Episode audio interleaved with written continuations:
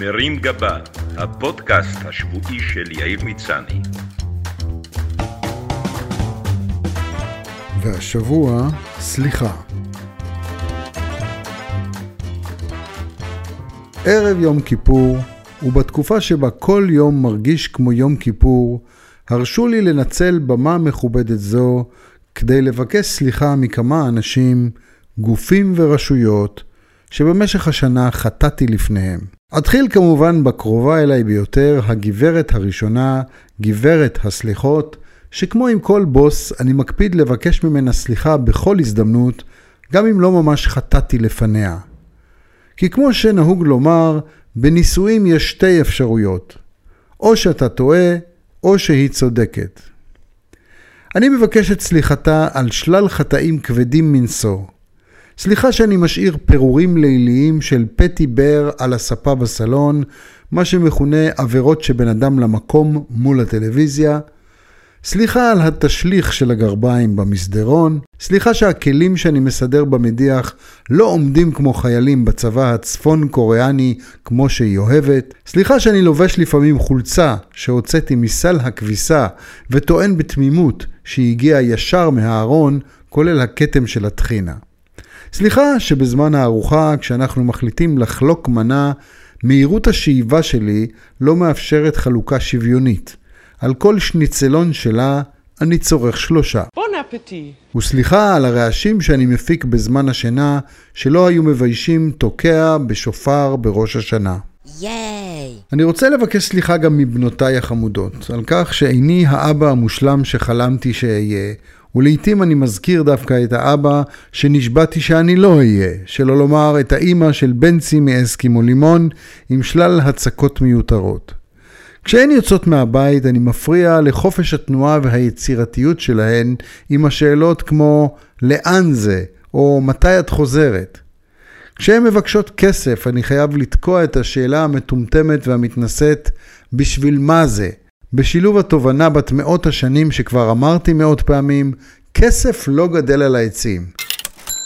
באמת, תודה שאמרת לנו את זה. עכשיו נאלץ לוותר על התוכנית המקורית שלנו ללכת לקטוף כסף בחורשה, ובמקום זה נעשה שופינג בקניון.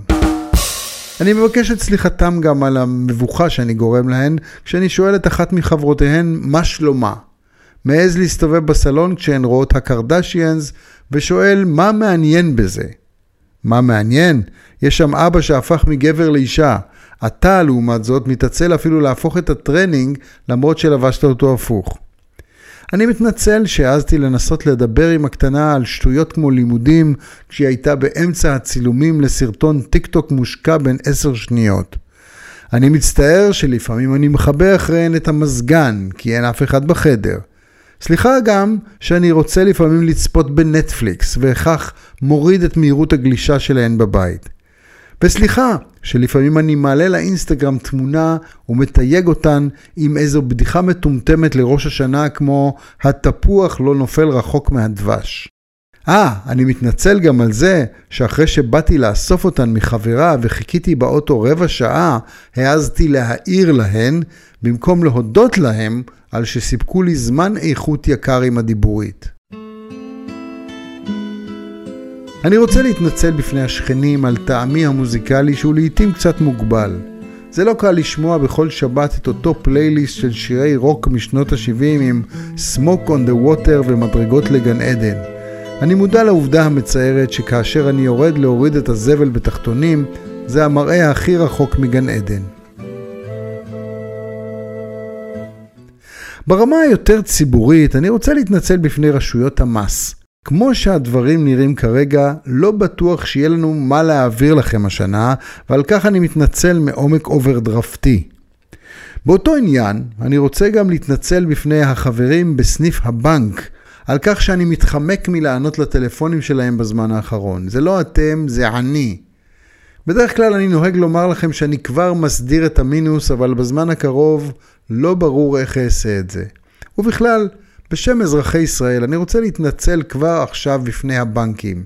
סביר שבשנה הקרובה רבים מאיתנו לא יוכלו לעמוד בתשלומי המשכנתה, ואתם תיאלצו לקבל את הדירות שלנו לרשותכם. חשוב לנו להתנצל על כך שחלקן עשויות להיות במצב לא מי יודע מה, מה שעלול לגרום לכם עוגמת נפש. השנה הקרובה הולכת להיות קשה בתחום התיירות, ואני רוצה להתנצל בפני בתי המלון ואתרי התיירות בחו"ל, שאליהם לא נגיע השנה. סליחה שלא נגנוב מכם מגבות, שלא נזרוק ספות לבריכה, ושלא נכתוב את השם שלנו על עמוד בקולוסיאום. אנחנו יודעים שיהיה לכם קשה, אבל תנסו להסתדר שנה אחת בלי מישהו שמתעקש ללמד את הבלבוי לשיר שירים של עומר אדם. אנחנו מבטיחים לחזור בשנה הבאה, עדיף בטיסת השוקולד. לעומת זאת, מאזרחי אבו דאבי אני מבקש סליחה מראש על מה שתחטפו מהתיירים הישראלים. אתם עוד תצטערו על השלום הזה. תסתכלו על הלכלוך שהשארנו השבוע בגבול אוקראינה.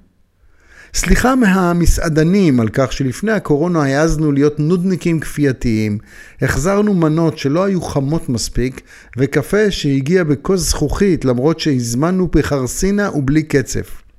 עכשיו נסתפק גם בקפה בוץ בלי סוכר, בכוס של מסטינג.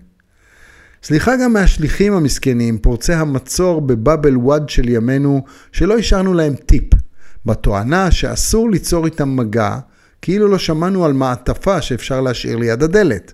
סליחה ממשרד החינוך, שלמרות שהמתווה שלו לפתיחת שנת הלימודים בבית הספר היה פשוט כמו תרגיל באלגברה עם שמונה משתנים, אנחנו התעקשנו לא להבין מה הם רוצים.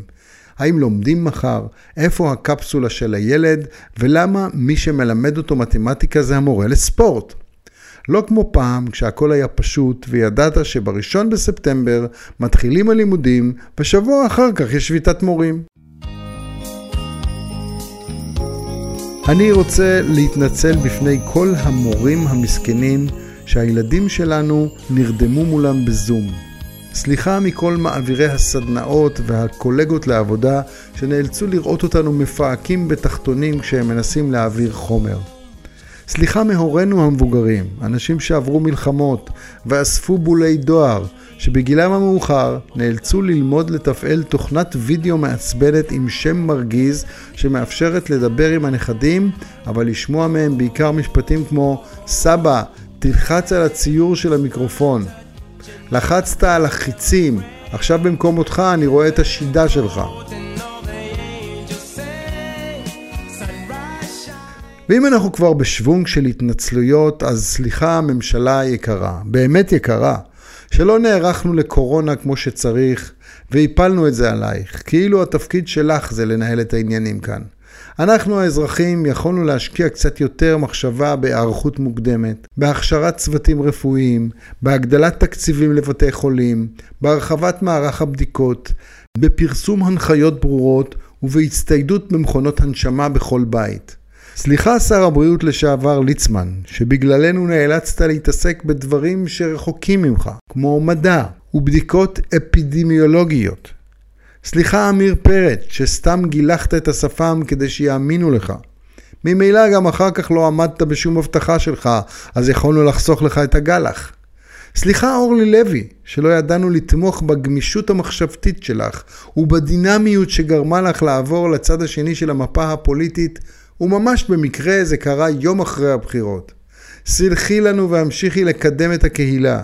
מצביעי כחול לבן בקשו סליחה מגנץ על התנהגות לא בוגרת שלכם, והציפייה הילדותית מפוליטיקאי לקיים הבטחות. אמני ישראל וכל אנשי תעשיית התרבות צריכים לבקש סליחה מהממשלה על כך שהם מטרידים את מנוחת השרים, ועכשיו, כשאין מצב רוח, מתעקשים על זכותם להעלות את המורל, לשיר ולשחק.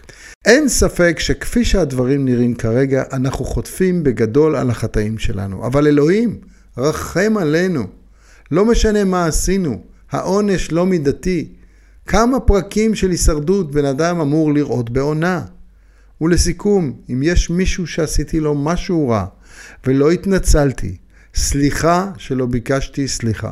אל תאבד תקווה, אולי השנה גם לסליחות יהיה גל שני. מרים גבה, הפודקאסט השבועי של יאיר מצני.